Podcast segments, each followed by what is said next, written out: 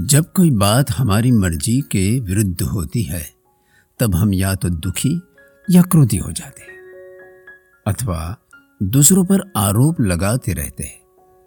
इसका अर्थ है, हम जो चाहते थे या इच्छा रखते थे, कहीं ना कहीं उसके विरुद्ध हमारी धारणा काम कर रही थी।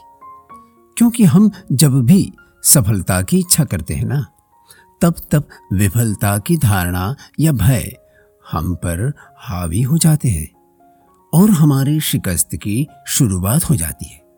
परिणाम यह आता है, हम असफल हो जाते हैं। सफलता व विफलता हमारी इच्छा शक्ति पर नहीं, कल्पना शक्ति पर आधारित होती है। भले ही इच्छा शक्ति कितनी भी प्रबल क्यों ना हो, पर धारणा अथवा कल्पना शक्ति के कमज़ोर होने से इच्छित परिणाम नहीं मिलते। इसलिए हमारे नकारात्मक तर्क हमारी कल्पना शक्ति के विरुद्ध काम करते हैं और इच्छित परिणाम नहीं मिल पाते।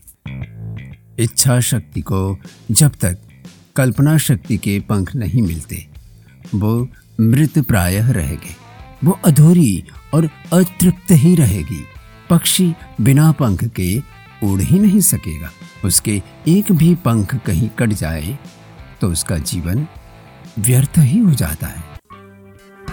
हमारे जीवन में भी जब कल्पना शक्ति नहीं रहेगी तो हमारा जीवन दिशा विहीन हो जाएगा। अथवा यह कह सकते हैं कि जिनकी कल्पना बहुत अधिक अच्छी है, उनकी इच्छा शक्ति को जीवन में अत्यधिक अच्छे परिणाम मिलते हैं।